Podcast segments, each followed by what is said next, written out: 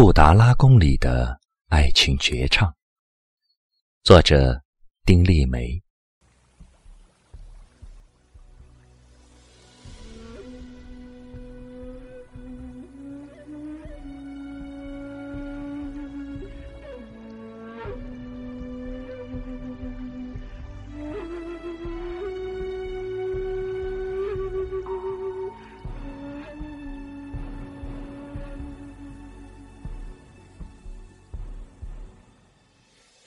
一六九七年的秋天，对于十四岁的蒙巴族少年仓央嘉措来说，是一个肃杀的秋天。这个秋天，他将远离他的家乡，远离他青梅竹马的仁增旺姆，到千山万水外的布达拉宫去。三岁那年，他被定为五世达赖喇嘛的转世灵童。冥冥中，他的命运已不掌控在他的手里了。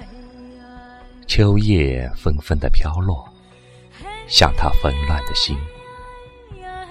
前路看不见，而身边最真实的那个人就要与他离别了。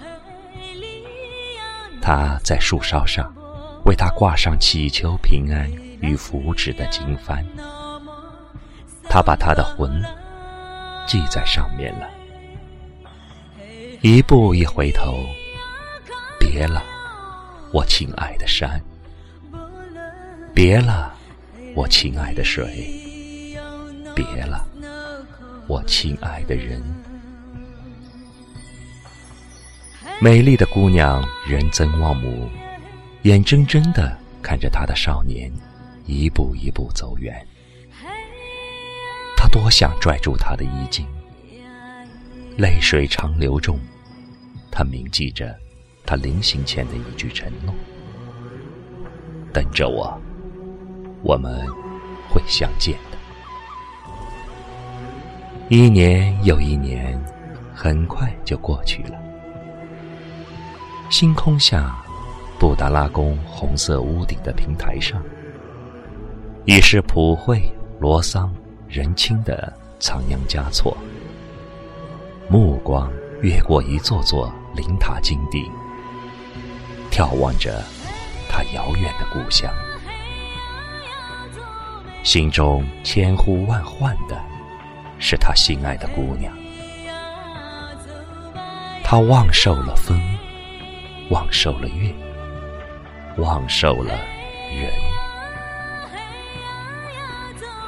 而隔着千重山万重水的故乡，仁增旺姆也在日夜思念着他。他天天跑去那挂着经幡的树下，眺望着天边的布达拉宫。三年后的一天，无法抑制思念之情的仓央嘉措，偷偷派亲信来到家乡，暗中约见了仁增旺姆，捎来他的口信。仁增旺姆一刻也不曾停留，风餐露宿，跋山涉水，飞到他的爱人身边。他们在布达拉宫重逢了。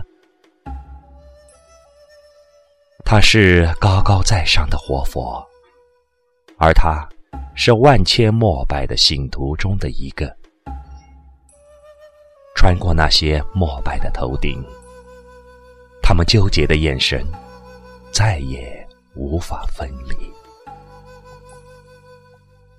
从此，仓央嘉措有了双重的身份：白天，他是住在布达拉宫里的活佛六世达赖喇嘛，坐在无畏狮子大法宝座上威仪天下；而夜晚，他则还原成俗人，甘愿被爱情灌醉。这期间，他为他的仁增旺姆写出大量的爱情诗篇，其中有一首这样写道：那一天，闭目在金殿香雾中，蓦然听见你诵经的真言，那一月，我拨动所有的转经筒，不为超度，只为触摸你的指尖。那一年，磕长头匍匐在山路，不为觐见，只为贴着你的温暖。那一世，转山转水转佛塔呀，不为修来生，只为途中与你相见。他们都清楚，这样的爱情注定没有指望。自从三岁那年，他被确定为五世达赖喇嘛的转世灵童后，他就失去了追求自由和爱情的权利。他们的相爱，无异于赤裸双脚在荆棘上跳舞。风雨终于来了。当时西藏的形势错综复杂，掌控了它，就掌控了整个西藏。它过度的放浪形骸，无疑是授人以柄。这对苦命的恋人已感到乌云压顶的沉重。仁增旺姆躺在他的怀里，仓央嘉措搂紧他心爱的人，不知什么时候一松手，他可能再也见不着了。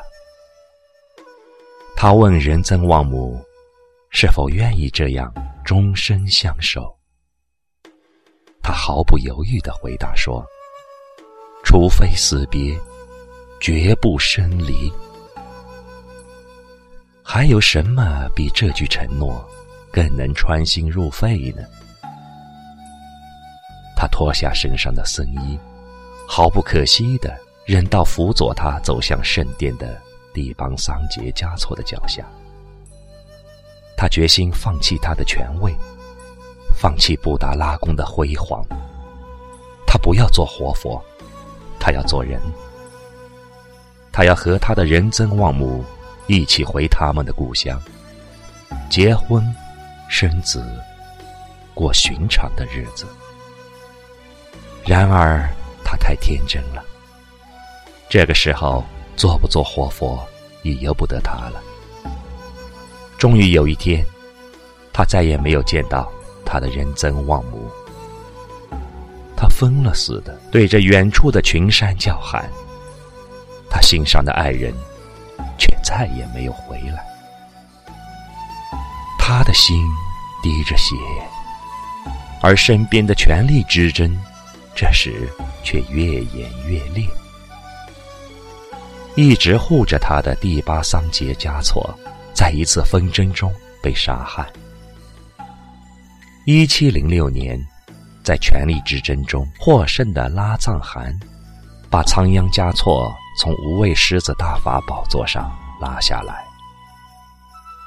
康熙皇帝一纸诏书，他踏上了背押解去北京的路。一七零七年的冬天，仓央嘉措在青海湖畔神秘失踪。这一年，他年仅二十五岁。三百多年过去了，布达拉宫门前的转经筒转过一世再一世，多少人世都被历史的风尘淹没得严严实实，再无痕迹可寻。然而仓央嘉措和他的爱情却如漫山遍野的格桑花，世世代代盛开在青藏高原上，盛开在人们的心里。